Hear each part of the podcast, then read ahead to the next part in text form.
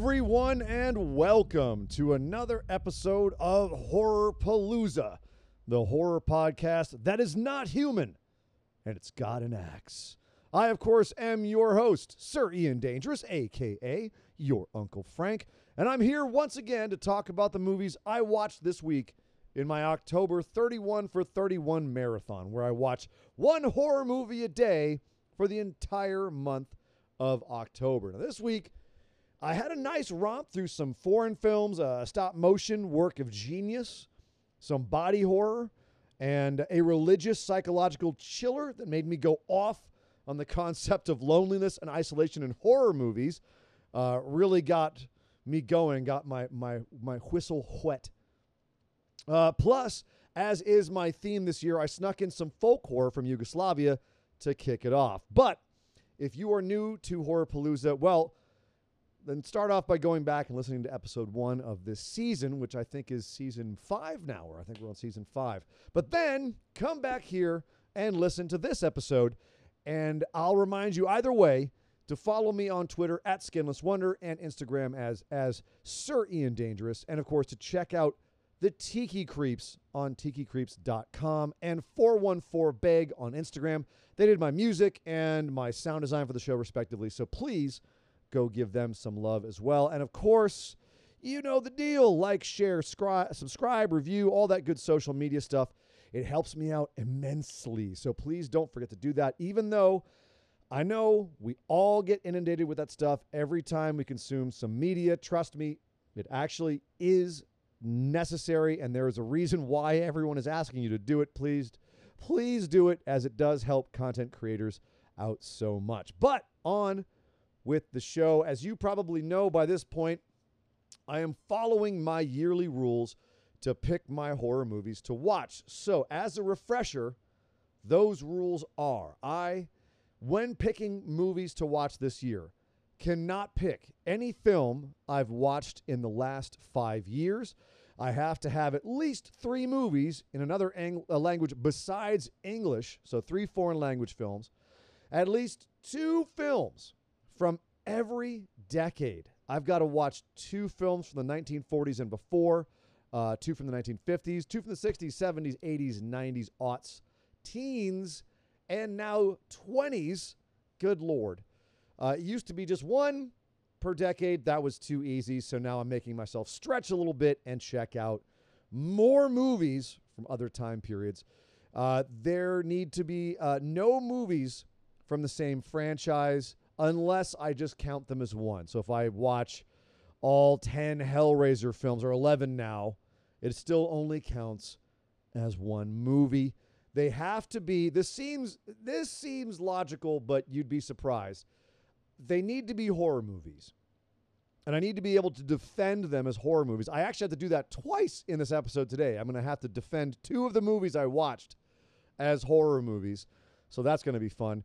Uh, and then finally, of course, I have a bonus rule every year that I have to watch a certain number of a certain type of film. Last year, it was uh, female directed horror films, women, women, woman creators with horror films. This year, it is folk horror folk horror is my theme for the year. I have to watch at least one folk horror film from each of the decades that I'm covering. So, nine folk horror films in total. Ooh, yeah. So, so far this year, I have watched. Uh, the first movie I watched this year was a folk horror film. It was Witchfinder General, starring Vincent Price from 1968. The second movie I watched was Eyes of Fire, another folk horror film from 1983. Uh, number three was Terrified or Aterrados. Uh, was an awesome. Uh, that was a great film from 2017. Number four was God Told Me to, Larry Cohen from 1976. Number five was Barbarian, still in theaters right now. You can go check that out. The sixth movie I watched was The Undying Monster, uh, a more rare film from back in 1942.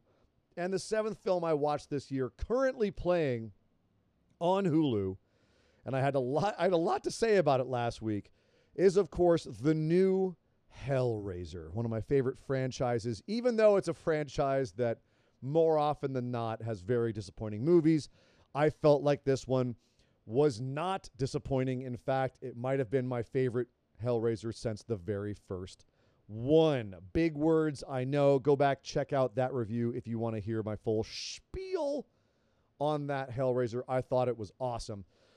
So, so far, I've gotten two, maybe three of the nine folk horror films that I need. I'm, I'm still debating if Undying Monster counts as a folk horror film. It's, it's right on the edge.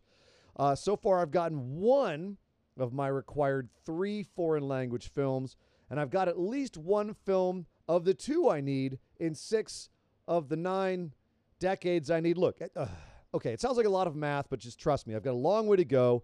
It only gets really hairy in the last week, so fingers crossed that I'm being a good boy and I don't make myself crunch in the last few days. But enough about that. Let's talk about what I watched this week.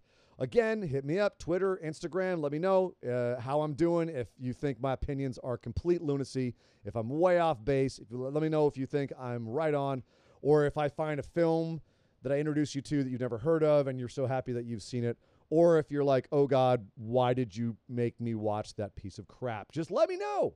Go find me, hit me up. Skinless Wonder on Twitter, Sir Ian Dangerous on Instagram, and of course here we go on with the show. Our very first movie from this week, the eighth movie I've watched this year for this marathon, Leptirica from 1973 over on Shudder, of course, the best streaming service there is for horror movies.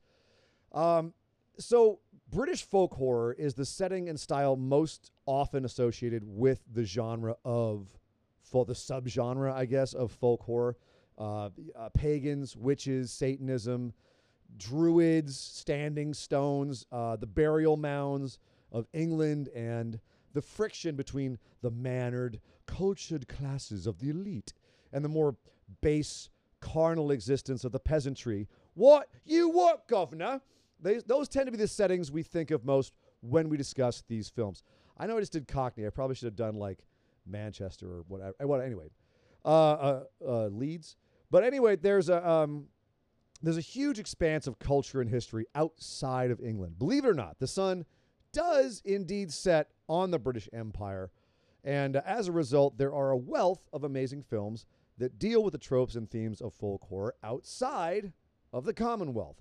So I hope to find a few of them, and one such movie, not too far removed from the Western world, is Leptirica, a Yugoslavian folk tale about a boy, a girl, a village, a vampire, and a butterfly. Now, what drew me to this film, among other things, was the fact that it deals with a vampire who, despite what you may have heard, is actually more far more famous in this part of the world than Count Dracula, even though old Drac came from right up the street in Romania, according to the story.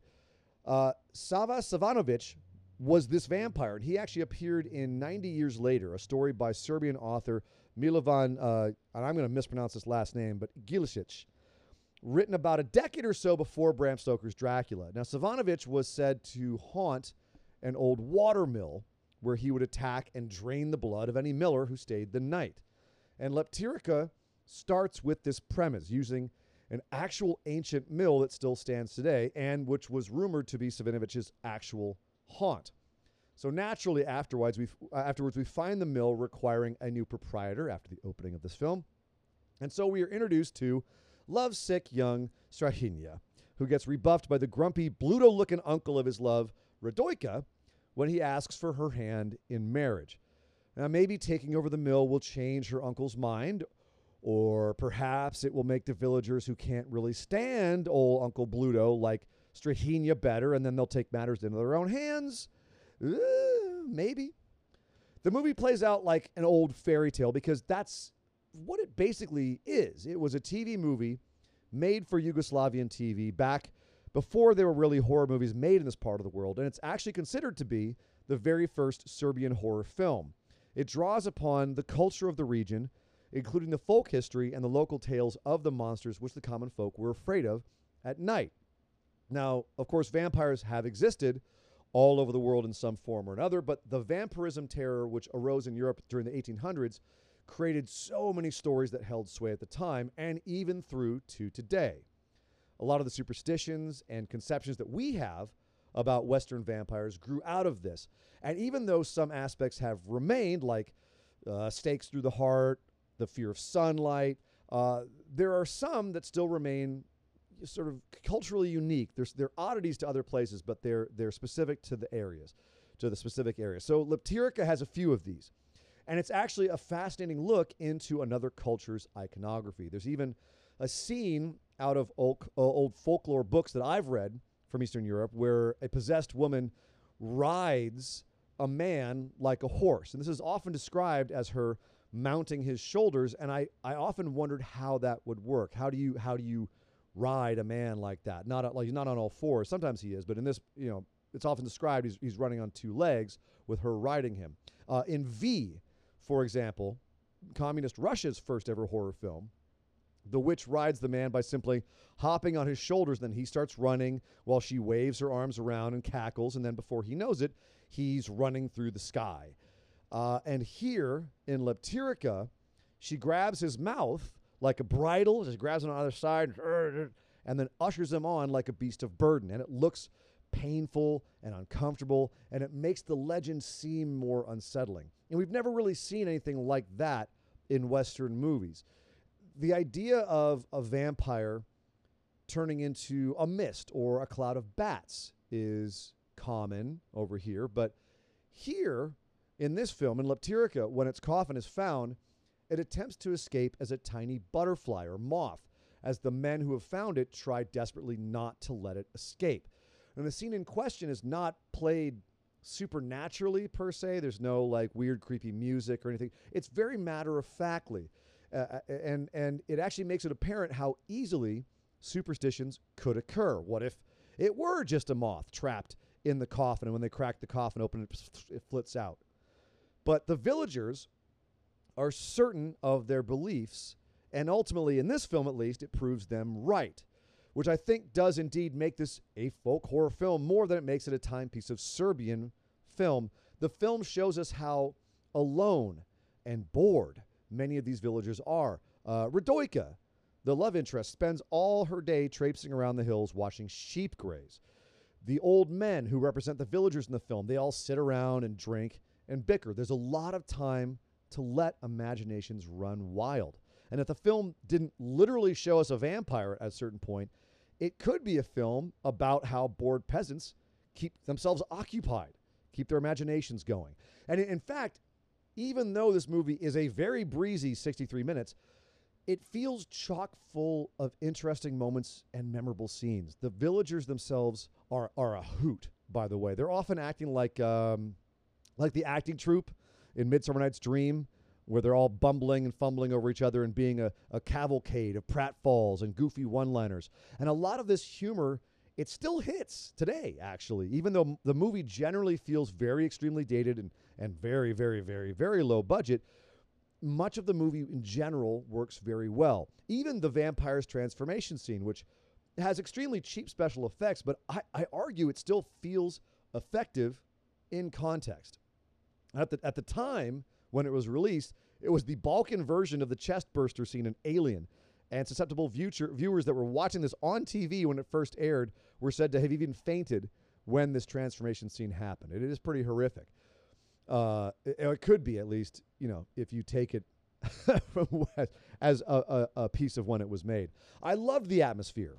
I love the feeling of immersion in another culture that, that felt adjacent but still different to my own the comedy, the sinister horror of it. Uh, Leptirica is not a movie for everyone, what with its slower pace and lack of real thrills except the beginning and end. But I really enjoyed it and I found it fascinating. And it, it certainly is an exposure to the kind of horror that came from the folklore of Eastern Europe at a time when many of our modern pop culture icons were in a gestational period or didn't even exist. And it shows how folk horror can function as the basis for what ends up becoming mainstream horror down the road. And speaking of more mainstream styled horror, up next on night nine, I watched The Beach House, also on Shudder, a Shudder exclusive from 2019. Now, going into The Beach House, I was hoping for some good body horror. As I'd heard that this movie was an underseen gem that would probably skeeve me out a little bit and make my skin crawl. And now, I love me a good body horror film, whether it's Cronenberg's, well, everything, but particularly like The Fly, uh, Carpenter's The Thing, the Reanimator movies, Slither, uh, Starry Eyes, Jacob's Ladder, et cetera, et cetera, et cetera. I was I was hoping to find another solid entry here. And the beach house starts like many other horror films. A couple of college age kids show up at an isolated cabin in an isolated coastline community out in isolated Massachusetts somewhere. Uh, they get to boinking, and then they suddenly discover that there are other people in the house with them, but it's just a couple who are friends of the guy who owns the house, which is one of the kids' estranged estranged fathers. And then they all bond, and then the fog rolls in at night, and the fog is this blue, luminescent, sticky mist, which they all think is pretty and fun because they've all had a bunch of edibles. But we know from the portentous music and all of the looming sinister shots of the ocean and the fact that this is a freaking horror film. Uh, also, the fact that the movie opened up with footage of deep sea vents and particulate matter floating in the water. That, that something, look, something is out there is actually going to fuck them up. Now, that's not a hugely original premise for a movie, but first time writer director Jeffrey Brown mostly keeps a pretty steady hand on the proceedings, lending a feeling of inevitable doom and a consistent tone to the increasing realization that things are going to get very, very messy. And aside from some questionable plot holes and inconsistent shots that show things that, you know, weren't there in a previous shot, that we could maybe chalk up to beginner's bad luck or oversight or whatever. Beach House is actually a pretty strong film. It only has a couple of really great visceral body horror moments, sadly, but I think that this also might have been due to budget constraints and technical ability rather than desire. Uh, and and one high or or low point, if you're if you're squeamish, is a scene that I think must have been inspired by botfly removal. If you've ever seen that on on YouTube, people taking out parasites from from their own skin or from the skin of an animal uh, as there's a character in this movie that tries to remove such a parasite from their foot with a kitchen knife and some cooking tongs. And as they start to pull, the stretchy worm like thing just keeps coming and coming and coming out of their foot. Oh, nasty. Now, there's only a few of these really gross out moments, as I said, and I can't really blame them if their budget kept them from having more, but the long stretches of time between the really explicit moments, they do slow the film down. The, the first act, a good half hour of the movie, is a lot of talking and introduction, not all of which is really relevant. The characters aren't uninteresting, really, and the acting is decent to good for the most part, with uh, Jake Weber from Zack Snyder's Dawn of the Dead lending a comforting, weighted presence to the proceedings, but there's a lot of monologuing about astrobiology and organic chemistry. Ironically, the two subjects, the female lead in the film, uh, actually play with a sort of taut sincerity by Liana Liber- Liber- Liberato. Liana Liberato. It was very good. Uh, these are the two subjects she studied. What a coincidence.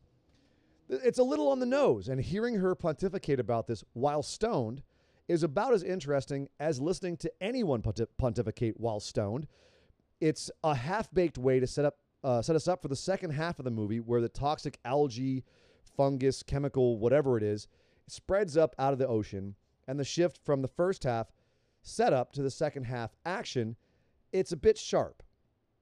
Um, it yeah, not for lack of trying. It's just the first does the first half.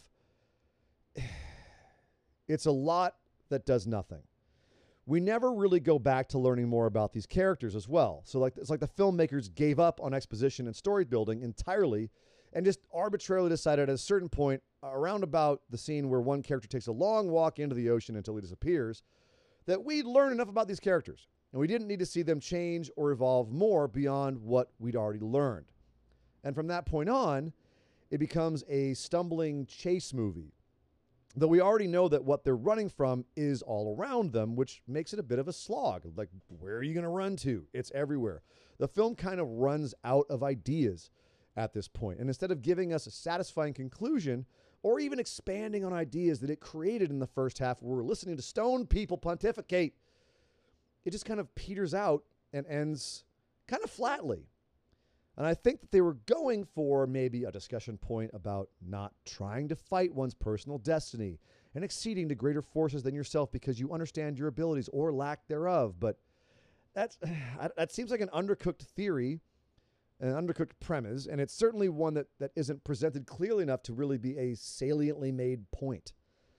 So at the end of the day, The Beach House is a fine movie. It's nothing groundbreaking or earth shattering, but it's not bad by any stretch. It is watchable enough, if, if slow in its first half, and it has some excellent moments, even if the ending is somewhat limp. And I sadly can't I can't recommend it wholeheartedly, as I didn't it didn't really blow my mind. But I think there's enough good here that it's hard to recommend against it too. It's it's especially effective if you've ever been to the beach and you still have that sweet, salty smell of the things rotting on the seashore in your nostrils, or if you've ever swam in the ocean and had some kelp get wrapped around your arm, uh, or if you've ever been stung by a jellyfish, or if you've ever had food poisoning from eating oysters, those visceral feelings can definitely make the horror in this film seem more tangible. And afterwards, you might even find yourself thinking twice about taking that trip you had planned to the beach. So, up next, I watched something that I was not prepared for, and that was Mad God from 2021. Last year, came out on Shudder. They got it exclusively. Thank man, uh, Shudder's been Shudder's been huge this year. Every year I do this show, Shudder has just been getting more and more good stuff. So props, and they're still cheap as hell. Props to them. It's not a commercial for Shudder, although if they wanted to, you know, throw me a little bit of commercial money, I wouldn't say no. But I, they're kicking ass right now, and this movie is a great example why. Um, uh, because I, I think that Phil Tippett's Mad God is the first movie I've watched this year uh, where I might have to debate someone about if it's a horror film or not. But I will say it is and I will win. So, one of my rules for this marathon, of course, is that all the films have to be horror movies. And as I said, Mad God is streaming on Shudder, the horror movie streaming service. But I don't think that that alone qualifies it as a horror movie unconditionally. Shudder also has some thrillers on there, and some of the documentaries are lighter than others. I mean, they're usually about horror subjects, but still, it's still it's not 100. percent So you know, I'd have to, I, I've, I've had to argue the film being a part of the horror genre on its own merits. Um, Mad God is by and large a stop motion film, which to many people indicates a children's film, a la Nightmare Before Christmas, which is more of like a cute little fairy tale than a horror film, despite its trappings. Uh, to be a horror film by definition is to explore extremely dark themes and subjects, often in a shocking or transgressive way. Uh, it will often cause a psychological response in its audience that reflects fear, disgust, despair, anger. Uh, and that's, of course, being a child's film does not exclude you from that. I'm going to have to make an argument later on that a children's film can be a horror film. Uh, you can have ho- children's horror films. Um, but if you're just looking at it by that metric, dark themes, subjects, transgressive, creates fear, disgust, despair, anger, by that metric, Mad God succeeds and exceeds on every front, and in fact is one of the most surreal and unsettling movies I've seen in a long time. So, for example, early in its runtime, a faceless humanoid who wears what looks like a World War I getup, complete with gas mask, descends further and further into the bowels of some sort of uber dystopian, hellish world holding a briefcase. And this, uh, this humanoid passes scenes of disrepair and disorder, mounds of statues piled on top of each other like a gigantic child's nursery that's been abandoned. These mo- he passes these monstrous creatures that consume other humanoids and dismember them as our protagonist sneaks by. He passes a room with a diseased monkey strapped to a table, a pair of caged monsters that squeal and try to fight each other, and a masturbating doll that looks out blankly and cups a porcelain breast as she is passed by. And then, our hero, as it were, passes through a dimly lit room of fire and enters a blue lit chamber where massive, faceless, or perhaps hooded entities sit strapped in giant electric chairs, eternally being executed as their bodies convulse and writhe with the massive amounts of current being shunted through their immense bodies. And we pass by all of them as they copiously shit out their intestines into holes on the floor. As the protagonist takes an elevator even further down, we discover all of this is being fed to a giant infected face, which lolls its one eye at the descending platform, which then goes deeper and shows us more of the process. The face is connected to membranous sacs, which also have rolling eyes. And these are connected to a factory system, which turns the shit mulch into humanoid figures, which then populate as slave labor, an underground megalopolis of endless toil and misery, where they are callously destroyed by the machinations of the industrial city even as they attempt to work. Now, if this sounds bizarre and horrific, well, uh, yeah, it is. And it describes maybe five minutes of the whole film's runtime, which is a cavalcade of imagery like this. There is no kindness in this world, and anything, anytime we think that there might be, we are reminded that all of the denizens are selfish or too afraid to truly do good. There is nothing but suffering, and pain and work and tumors and shit and blood, and if you're lucky, death to release you from it all, if it's even possible that you can die. It is as intense a painting of hell that a modern Bosch could paint, and Tippett's massive amounts of creativity jump out of the screen over and over and over, almost overwhelming you with the richness and depth of the settings and the art direction. It is like Dave McKean Bosch, the Brothers Quay, and by extension, Adam Jones from Tool, whose videos were inspired by the Quays, Franz Kafka, uh, Zdzislaw Beksiński, Fellini, Jodorowsky, and Rankin Bass. It's like they all got together and got really, really high and then vomited this out. And I mean that in the most reverential sense. This movie blew my mind over and over and over again. And it's no surprise that Phil Tippett actually ended up in the psych ward for a week after completing it.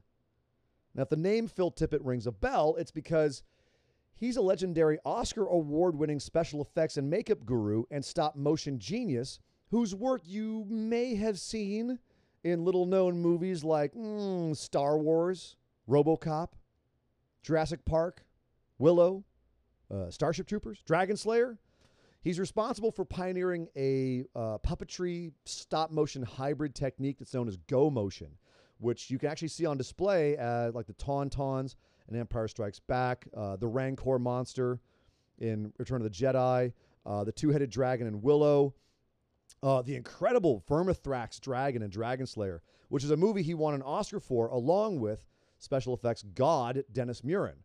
So, around the time that he was working as a dinosaur supervisor on the first Jurassic Park, he was working on the early stages of what would eventually become Mad God.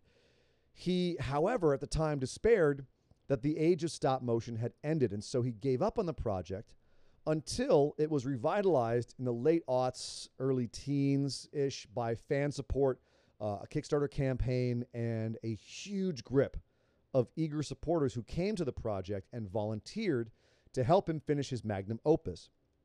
And as a result, the project ultimately, heroically, was finished. But it still took such a toll on him physically, emotionally, and mentally, and given the subject matter, spiritually too, I'd imagine, that he ended up having to be committed for unipolar depression after finishing the 30 year project. Uh, however, every cent of expended energy and time is apparent on screen uh, for every second of this movie's runtime. To say that this movie is, from a technical standpoint, an unparalleled achievement of ultimate technical wizardry is to not give it enough credit. It is an unabashed masterpiece, a stunning and towering work of artistic and creative brilliance. And while this phrase gets tossed around all the time, it truly is like nothing you have ever seen before. Um, that's not to say it's an easy watch. As I started out by saying, it is inarguably a horror movie. It is horrific, full to the brim with hellish imagery and an utterly bleak and nihilistic tone. And it parallels in some ways Dante's Inferno as the assassin, that gas mask wearing traveler I described earlier, descends further and further into the nether depths. Sure enough, down nine levels. But narratively, that's about as clear as it gets, as much of the film is more about tone and less really about a coherent story. There, there is a narrative happening, but it's pretty vague and esoteric and not really as important as how the movie makes you feel and what the movie is ultimately trying to say or how you interpret what that is. The film opens with an image of the destruction of the Tower of Babel and a quote from Leviticus that clarifies just how petty and cruel a God can be if he feels you have insulted or maligned or defied him. And between this and the film's title, we come to understand that the world which we descend into is one where, if there is a God that created this, he must be one of the two definitions of mad, either impossibly angry or impossibly insane. This is a world which God hates, and he is inflicting every kind of cruelty imaginable upon its populace.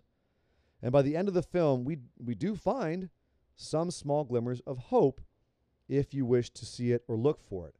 One character is possibly trying, with an alchemist's help, to distill out some small fragment of people into a way to create a new, maybe better universe, or perhaps to understand why life continues to destroy itself in whatever universe it exists in, or perhaps to understand the nature of God. And regardless, this film ends with a literal wake up call and a reminder that forces that wish to annihilate it all are always willing and ready to attempt to do so again. So, to say that this movie is humorless or hopeless is to have missed some of it, I think, but certainly the moments are so sparse. Uh, humor, hope, they're not present a lot. You, you, you have to have a certain type of humor or a certain type of perspective to not catch them. Uh, but I also think you have to have a certain type of humor or a certain type of perspective to catch them. Um, the movie is certainly pervasively dark and horrifying and grim and ugly and relentless and utterly captivating. I can't wait to watch this movie over and over and over again to catch the little details and to piece together more of the message. Uh, Tippett himself has said that with such an undertaking, consistent logic and narrative was impossible. Uh, he was working more with themes. So I don't hold it to to the standard of needing to have those. It's a tone piece. It's an emotional and visceral ride. It's about the experience. It's not a story uh, to get bogged down in. And we're going to be debating its meaning for, I think, decades to come. But one thing is certain it is a must see film for those who can stomach it. It's a work of art, a monumental achievement, and something that we see far too rarely these days. It's a fully realized vision of an auteur and a certified genius whose unfiltered brain was able to fulfill its purpose and allow us to see what the medium of film is capable of when wielded by a master. Please go check out Mad God. And up next, what's again on Shudder. Shudder killing me this year. I'm just, I'm going crazy with them. Hell House LLC from 2015. Uh, boy, did this movie come across my recommended lists a lot this year. Um, look, I, I'm not a fan of found footage movies. I'm just going to get that out of the way first, as that particular predilection or lack thereof, in my case, undoubtedly colors any review or opinion I'm going to give on movies that are filmed in that style. I'm pretty sure I've said that before. I'm going to have to say it again here. I've seen some exceptions. The original REC, for instance, I thought was intense and relentless enough to get a pass. I enjoy some of the VHS series. Um, and actually, the original Cloverfield, of all things, was batshit insane on its release. I saw it in theaters, though its flaws do become more glaring with every viewing. Um, let's see, The Taking of Deborah Logan, was another recent film I saw for which, for the most part, it pulled it off. Um, and back in the day, I saw Bla- uh, the Blair Witch Project in theaters uh, at- in a time when such films and the brilliant media marketing for them could genuinely make you think there's a slight possibility that it might be real. But, you know, fast forward to today, and thankfully, the late aughts and early teens glut of found footage movies is dying down a bit. Uh, uh, that was a period in which everyone who wanted to save a bit on budget hired no name actors to improv their way through a process process that involved no lights, questionable sound, minimal special effects, and most of the work done in post to make a movie that didn't drag too much but could still make people occasionally jump in their seats when they weren't busy being queasy from the relentlessly shaky camera work. So, my other gripe, major, my other major gripe with the style is the logical leaps required to believe that cameras would not only catch everything that we see, but that they specifically would not catch things that we might want to. In order to maintain this tightrope of belie- believability is a, is a gargantuan task, much like really good acting, for example. How, how do you make, as an actor, how do you make the audience believe something is genuine, fresh, unscripted? I mean, only really the best actors can make us believe that they are truly in the moment. And films are no different. It's like the concept of the uncanny valley with digital effects. When something is so close to being real, but it's not real, our minds are more likely to reject it than if something is much less real. We, for example, we, we accept a hand drawn cartoon more than we accept the dead eyed children of Polar Express, for example, because our brains are wired to tell when something is so close to being human, but is really not.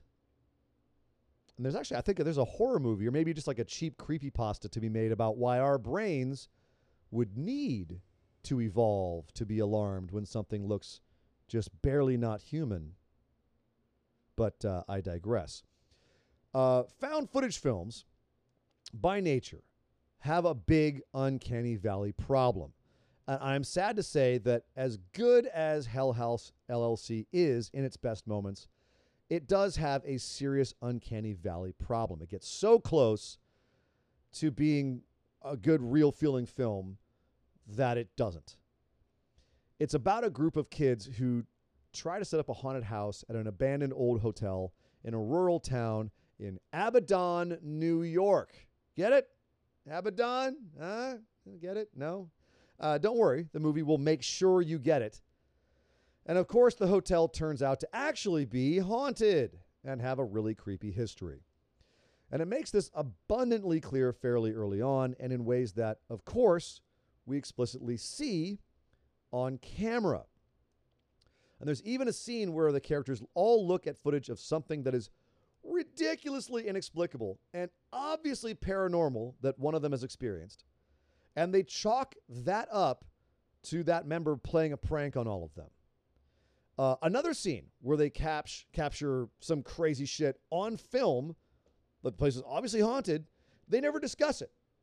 And it's incredibly hard to fathom how anything could continue after such occurrences. But we're told the head haunter and obsessive guy in charge character just wills everyone to continue like nothing happened. Oh, guys, it's fine. Don't worry about it. Let's just keep doing this haunted house and living in this creepy old hotel. I'm sure that these wildly insane, inexplicable paranormal things, which would get us millions of dollars for this footage from the History Channel, uh, I'm sure it's all bunk. Let's just keep doing this haunted house thing.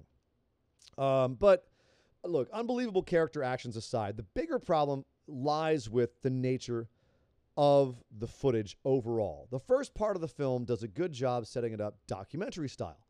And as the various points of view and interviewees and found footage unfolds, it makes sense in a narrative sense as it is edited like a documentary would be. Oh, these kids, you know, some people died at this haunted house, something bad happened. Let's interview some people, let's show some footage, let's oh, hey, we found some footage from the kids that actually did this event. Let's take a look at that.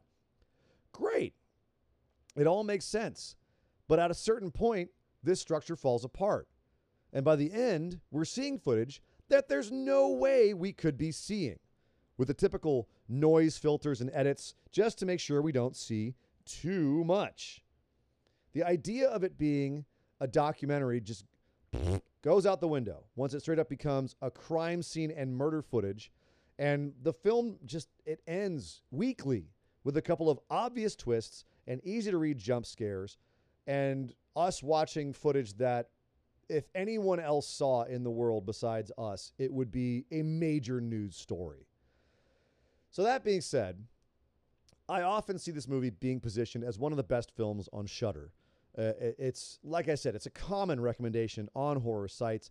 It's something people often put up there as being a wildly scary movie. And I'm willing to admit I may be jaded or prejudiced against this film due to my distaste for the style, although I could make a damn good argument about its many flaws. Um, that being said, Hell House LLC does do a lot right if you like the kind of scares it provides. Like the old chestnut, where a character looks in a room, sees nothing, looks again, something there. Oh, he looks back and it's gone. Followed by five minutes of running around. Oh God, oh God, oh God. Or uh, uh, the one where a shape appears briefly in the background where no shape should be. What's who's that there? There's, there's someone behind you. Uh, or if people screaming a lot, well, the camera shakes all over the place. If that freaks you out, oh man, this film's will, this film will utterly terrify you. Uh, look, another movie that has a similar setup is Gonjiam Haunted Asylum, which I watched last year, I think. Um, I think it succeeds more in this style by being more consistent. It explains more how we got the footage. Uh, it also goes way harder and crazier in its final moments. I would say if you want this kind of film, check that out instead. Um, like, look, like I said, I can see some scenes in Hell House LLC being quite scary, but it's not. It's not by any stretch a bad movie, a horrible movie per se. It's just it's far from perfect. It has some big glaring flaws. But look, I do get why people enjoy it and hold it up as a good Halloween movie because the atmosphere of a cheesy haunted house full of crappy props, open autumn New York fields, misty, rainy fall weather, it's certainly helpful in getting in the October mood. So I see from that perspective why, compared to something like Gonjiam Haunted Asylum, you'd watch it for the feel. And I'm sure if I wasn't such a grouch about found footage movies, I would have enjoyed it a lot more. Look, it's it's fine. It's fine, I guess. It's just not my cup of tea. And unfortunately, it's far enough across the uncanny valley that all my alarm bells were ringing during the runtime and not in a good way. For me, it was close, but no cigar. Up next, I watched City of the Dead. I went way back to 1960. You can find this movie a few places, but of course, it's on Shudder as well. Shudder. Uh, usually, I'm all over the place. This year, Shudder's just got so much good stuff. Uh, so, a little trivia time. Back in 1960, a black and white film was released in which a stunning blonde woman, known at the time as being the most photogenic actress in the world, drives a car to a creepy hotel and checks in only to be suddenly and brutally killed halfway through the movie, shocking the audience who thought she was the main character. Do you have a guess what movie this is? Because if you guessed Alfred Hitchcock's Psycho, you'd be right. But if you guessed City of the Dead, a little British film which came out the same year, you'd also be right. Coincidence? Uh, City of the Dead, which was known as Horror Hotel here in America, which inspired the title of the Misfits song. Uh, it's a, it's as I said, a British horror film that takes place in America meaning you have a, a whole cast of well enunciating thespians trying their luck at an American accent to varying degrees of success. And chief among them is a young Christopher Lee, who here overacts and chews scenery as a sinister professor of witchcraft history. And I didn't know that was a course in college, or I would have changed my major and he sends one of his pretty young students off to a creepy little New England town to be a virgin sacrifice for the resurrected ghost of a witch who was burned 300 years before or something like that. Ugh, it's convoluted. Um, and this virgin is to be sacrificed on Candlemas Eve, which, um, from what I recall, I'm going to get a little nerdy here, isn't one of the witches' sabbats. That would be uh, Walpurgisnacht and Samhain, or May Day and Halloween, if you will. But uh, why, why am I nitpicking this ridiculous movie? Look, to be totally honest, the plot is ridiculous, illogical farce. The acting varies from overdone to completely terrible. And the movie itself has been a fair subject of RiffTrax, although I'm surprised Mystery Science Theater didn't do it years ago while that was still a thing. This is a mess. It throws back to some of the most howlingly bad examples of 1950s schlock horror.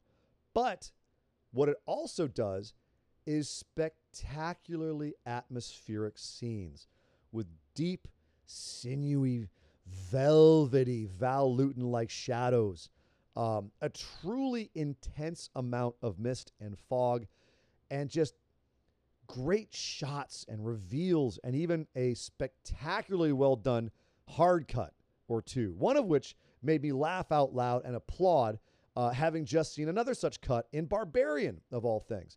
It was nice to see one just as sharp from such an old movie. Right in the middle of an intense scene, boom, you're somewhere completely different. Great stuff.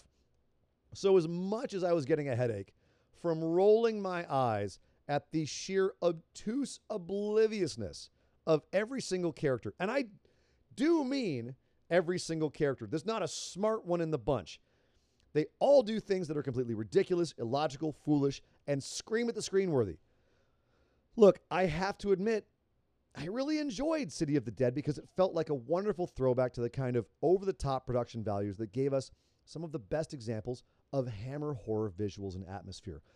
The film is saved in many ways by mist and shadows and darkness, which that that feeling even overpowers some of the incongruous jazz soundtrack and the grating American accents. And it's also noteworthy for pushing some serious boundaries at the time with its dark and sacrilegious subject matter, some racy scenes, its violence, and even its surprisingly gritty climax. Now, funnily enough, for my theme this year of folk horror, this actually could almost be a match even for that subgenre. You have oblivious city folk being taken advantage of by witchcraft practicing village folk, and a feeling of history coming back to prey on the present. But the problem is there's not really a lot of thematic consistency beyond that, and the lack of feeling for the countryside itself takes away from this argument. So I'm, I'm not going to count it. So, City of the Dead was written by George Baxt from a story by Milton Subotsky, who would go on to form Amicus Pictures, Hammer Horror's main competition. And this film is actually considered to be the very first Amicus film. So, among the cast is, of course, Lee, who was just at the beginning of his career and shows what would become to be his signature effete menace, but was obviously still working on how to actually act and also involved was uh, Dennis Lotis, who was a popular musical entertainer of the time and doesn't really seem to understand the tone of the film. You had Patricia Jessel as the witch, who gives off some serious Morticia Addams meets Lady Macbeth vibes in the best role of the film. She's great. Uh, you had Valentine Dyall, who had the voice of Darth Vader, only in real life. And you can also actually, you might know him better as the creepy caretaker of Hill House in The Haunting. Uh, there's no name actor Tom Naylor as the uh, pretty young girl's fiance who never met a line he couldn't woodenly butcher or overact. You had uh, Betta St. John as the one character that doesn't entirely act like a complete moron and who is actually some of a serviceable performer. And then you have Venetia Stevenson as our hapless pretty blonde. Uh, she was an actress model at the time who is certainly photogenic enough but was once quoted as saying that she hated acting. And from what we see in this film, it's clear that acting hated her too. Um, I, I, should be more respectful. She actually passed away a couple of weeks ago, so rest in peace. She is survived by, among others, her daughter, Erin Everly, daughter of Don from the Everly Brothers, who is, of course, the sweet child o' mine that Axl Rose wrote about back when the two of them were dating. Trivia. Yes. But uh, all of this is to say that, look, Lee is the only, Christopher Lee is the only cast member that made it out of this film, as you probably guessed. And you can see why. He's the only one with any real star power. His few scenes are breaths of fresh air, even if he does have a hard time pushing out this pulped up tripe that they have him spouting.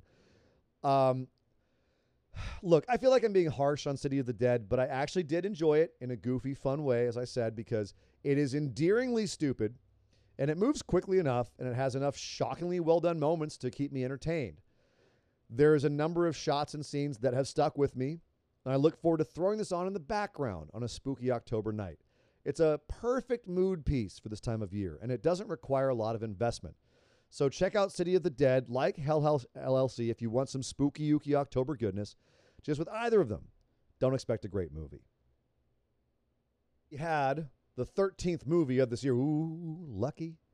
Number 13. Lucky. Hmm. uh, it was Snake Girl and the Silver Haired Witch. Also, you guessed it, on Shudder from 1968. Uh, look, okay, let's let, let me start it this way. Uh, I love me some Japanese genre cinema. I love samurai films. I love anime, kaiju films, J horror, naturally. And I, I love a good pensive Japanese drama. It's also a solid go to on occasion.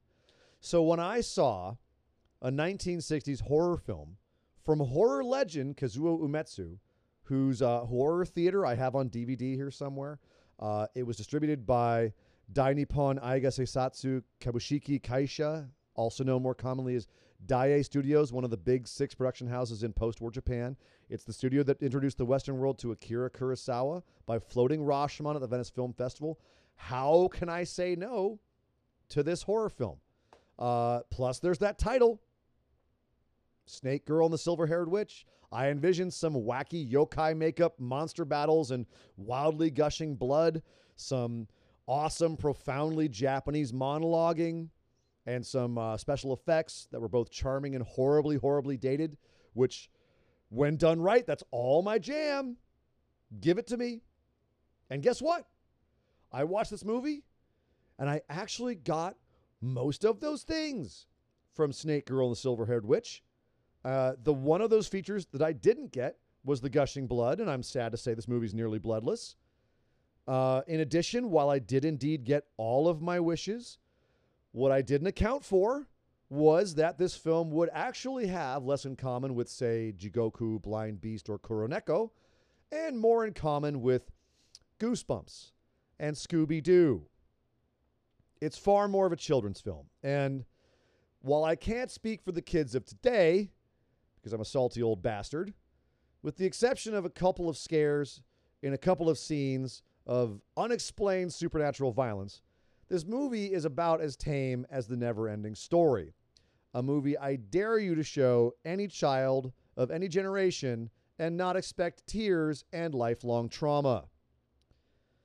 Snake Girl and the Silver Haired Witch is about a young girl who is retrieved from her very pleasant orphanage by her very pleasant birth father and is reunited with her not all there, but still quite pleasant mother and their huge, beautiful, quite pleasant house. And she finds that her new, new life is also quite pleasant until her father, who studies snake venom, is called off to Africa to, I don't know, complete his research on snake venom or something. Uh, this movie has a lot of these just take our word for it moments, and you can ride with them or you can fight them, but you'll just have a better time if you just shrug and go with it. It's kids' logic, okay? Adults do things. Okay, I go with it. So once daddy's gone, our young heroine finds out that she has a creepy, not so pleasant sister living in the attic who has this weird mask like face, uh, snake scales on her back, and a penchant for turning into a monster and attacking our protagonist. Or does she? Is it a dream? I don't know. And you know what? You never fucking find out. At one point, evil snake sister bites our main girl's neck, and then later, main girl just wakes up and is fine, all cool. And I still don't know what happened. And this is all before the fucking white haired witch shows up to mess with our young lady's life, too. Look, by this point, her shitty snake sister has convinced her mom to make her live in the attic. Her snake sister's a, a total bitch, by the way, if you haven't figured this out. And once she's living in this musty, cobweb filled attic, she starts getting visits from a spider loving, arm detaching, loves to choke out little girls witch with, you guessed it, silver hair. So at one point, this witch straight up chokes her to unconsciousness. But then later she just wakes up on the floor, the witch is gone, and she's like, I'm out of here. And she goes climbing out the window and climbs down with some rope. Who knows where that came from? But then the witch suddenly is back and starts cutting the rope and trying to kill her. And then she tries to murder her several more times when she literally had her dead to rights in the first place. I mean, why not just choke her a little longer? Was the little girl's neck that strong? I mean, we find out the witch has no problems with stabbing the shit out of people. Why not stab the little girl too if you want her dead so bad? I, I, I'm attributing a lot of logical weight to a movie with none, by the way. Did I mention just go with it? So by the end, we get the old man Murphy finish where he would he would have gotten away with it if it weren't for those meddling kids. And you're left wondering, what the hell was all the supernatural stuff that you just saw that could have been but what? But then we end up with the most Pollyanna kawaii ending possible. And I, I wanted to throw up in my mouth a little bit. Look, I, I had fun with this movie. It's dumb as hell.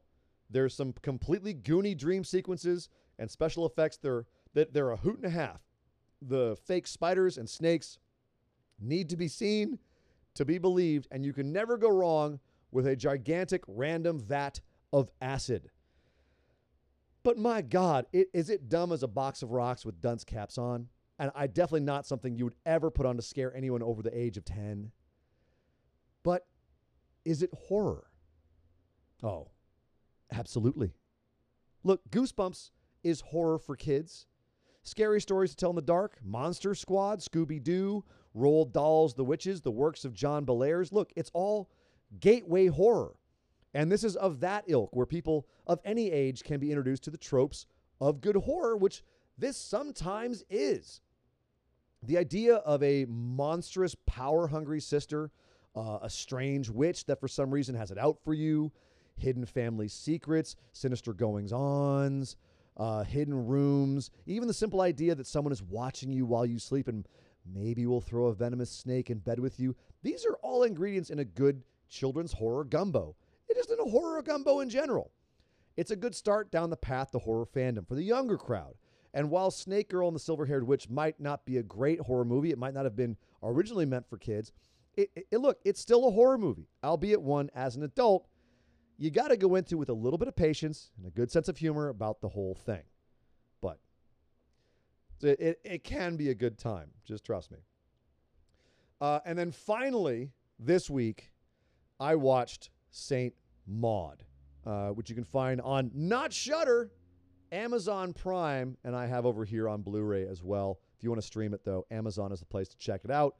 It's from 2019.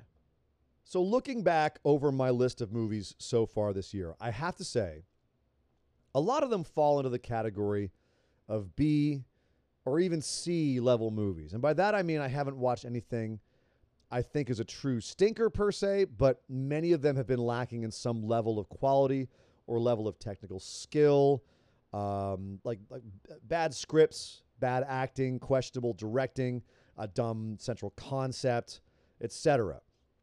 Um, I, I, mean, I've seen a, I've seen quite a few that definitely do not fall into the category of a prestige or quality film.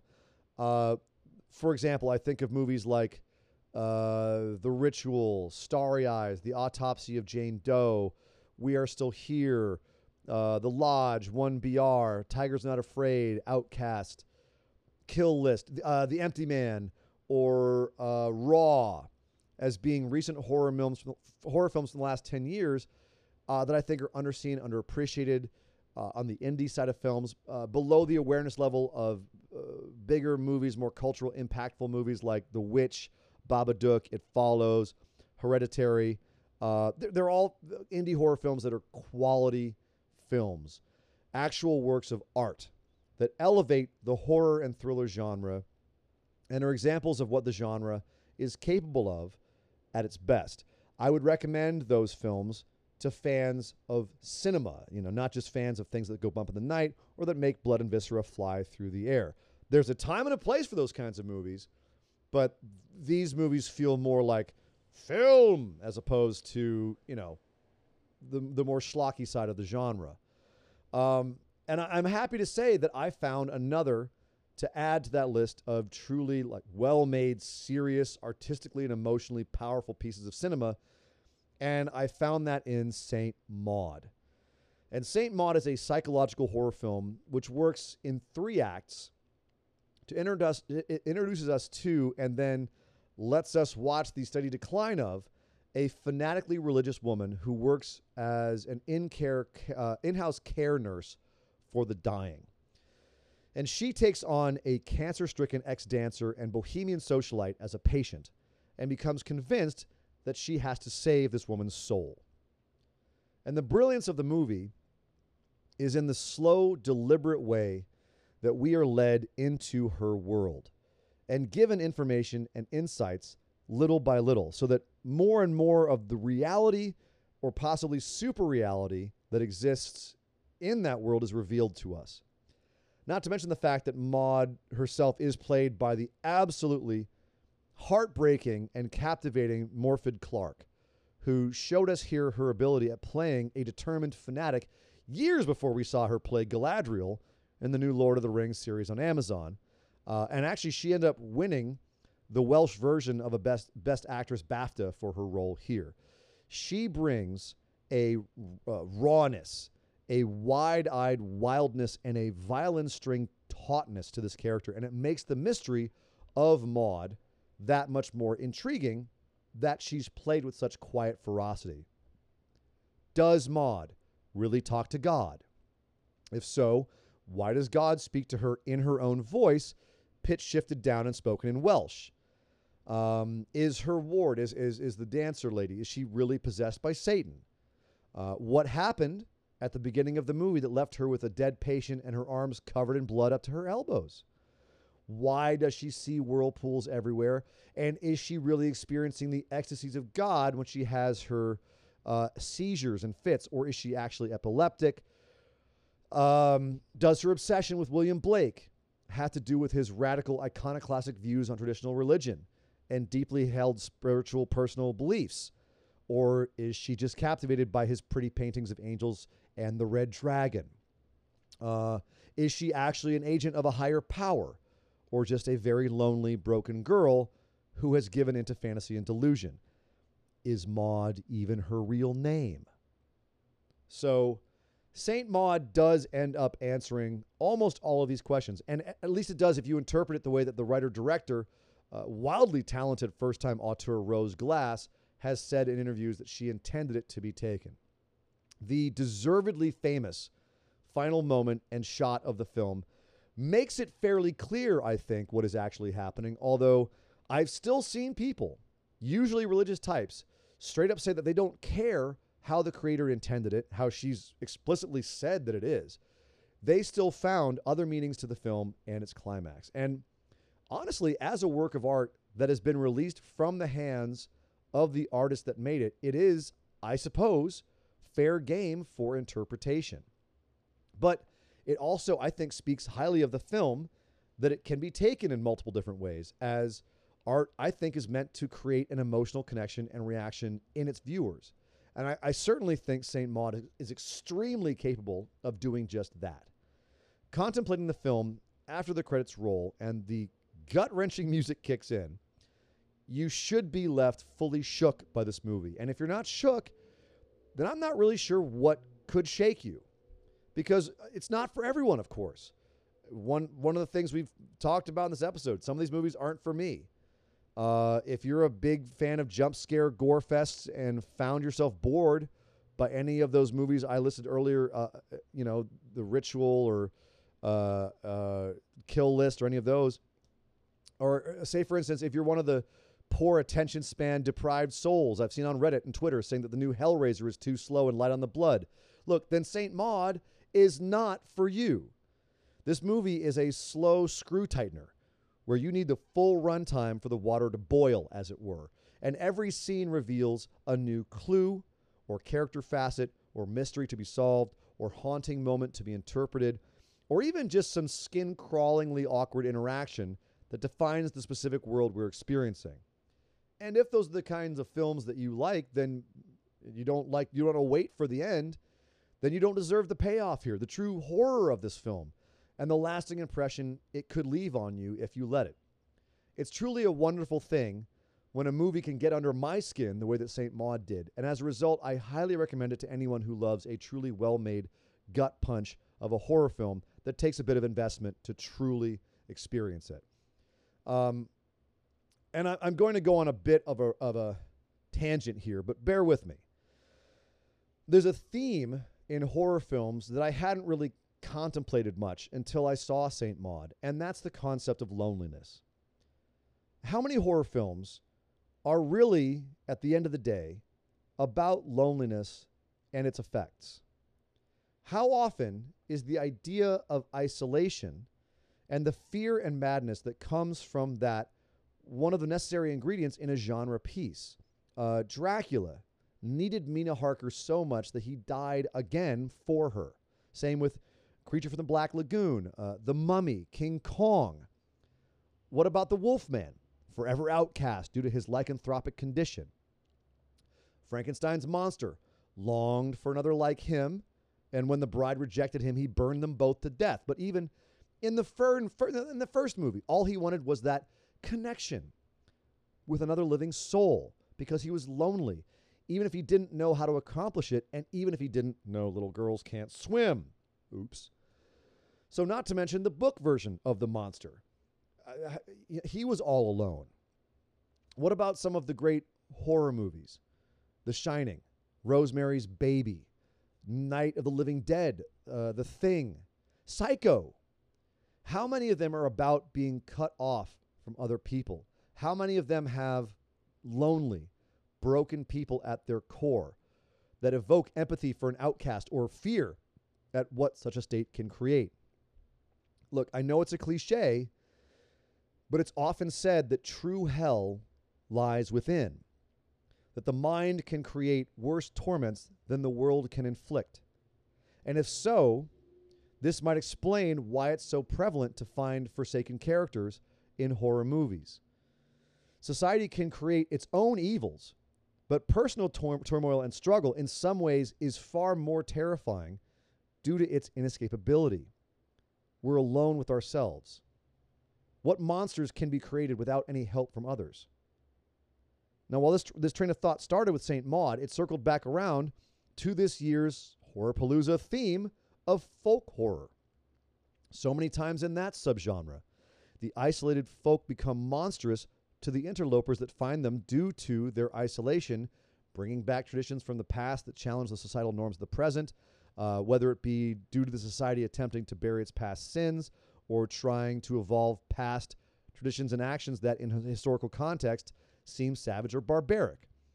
Uh, clashing morals due to the different belief systems brought about by exposure or lack thereof to others or those who could be defined as other is a fundamental tenet of these themes. And isolation is often depicted as creating quote unquote less moral or amoral cultures. Uh, take Texas Chainsaw Massacre or Eden Lake.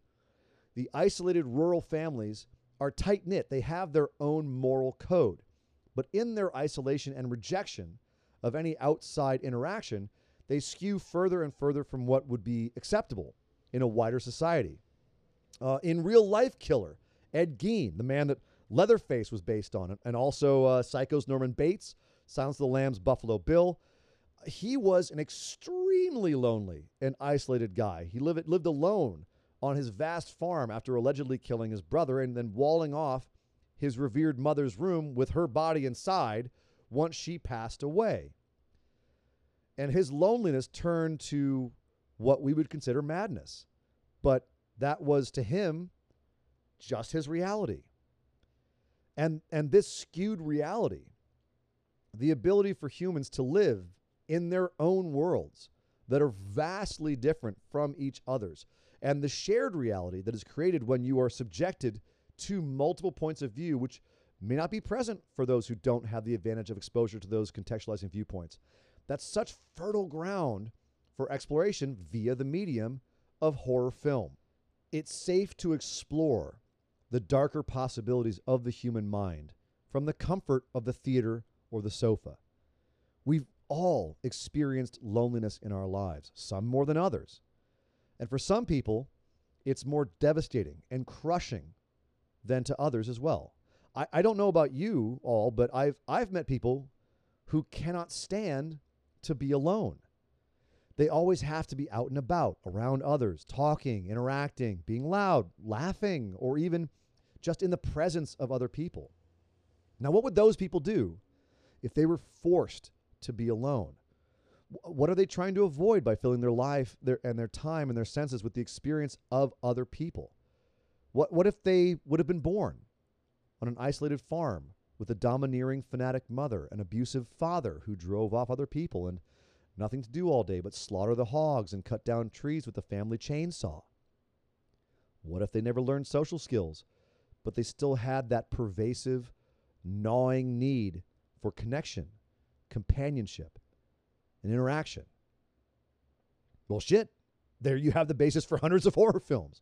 And I guess that's what this little rant is about, really. I, I know it's not an original thought, but it's it's one that Saint Maud inspired in me, seeing as it is at its core a movie about loneliness and connection.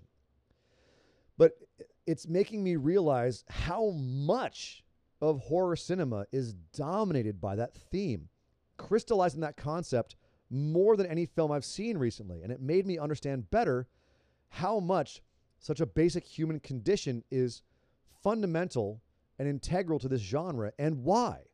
Because it is something we can all relate to to varying degrees. It is something that is close and can feel real to all of us. And the most horrific things are the things we can believe that are tangible, the things that are the most real to us in our own little worlds. And the need for these movies is the need to understand those aspects of ourselves, to experience and process them, to gain catharsis, to blow off that steam, to take the roller coaster ride and feel like we're about to die, but know we will be safe, but just to tickle that rim of the abyss and come back whole. Because at the end of the day, we are all alone, trapped in our minds. No one will ever truly know exactly who we are or what we're thinking. We are different people to everyone we meet. No one has the exact same perception of us, not even ourselves. Our perception of ourselves is different than someone else's and always will be. But at least if we watch movies like St. Maud, it helps us feel like someone out there also understands that. They comprehend that condition. And that just might make us feel less alone in the end. So, uh, sorry for all the the uh, deep thoughts there in the middle of Horror Palooza. This is uh, supposed to be a fun show, but uh, Saint Maud got me thinking. It got me contemplating. Got me, got me uh, uh, thinking those those deep, heavy, hairy thoughts. But uh, don't worry, that is it for this week. Thank you guys for sticking with me to the end of this show. We will be back next week with seven more horror films on this year's horror marathon and uh, I'm looking forward to seeing what I get up to. I have no idea. It's I, I pick it day to day. I just hope that I get enough to satisfy all of my rules. Once again, I am Sir Ian Dangerous, aka your Uncle Frank, Sir Ian Dangerous on Instagram, Skinless Wonder on Twitter. Hit me up. Tell me what you think about all of that. Let's not be lonely. Let's communicate with each other. Let's talk and see what we think about all these movies from this week and, of course, every week here on Horror Palooza. Once again, like, share, and subscribe. You know the deal. Check out tikicreeps.com, 414 Bag on Instagram, my musical friends. And everybody else, thank you for joining me on this here show. We will, of course, be back with more next week on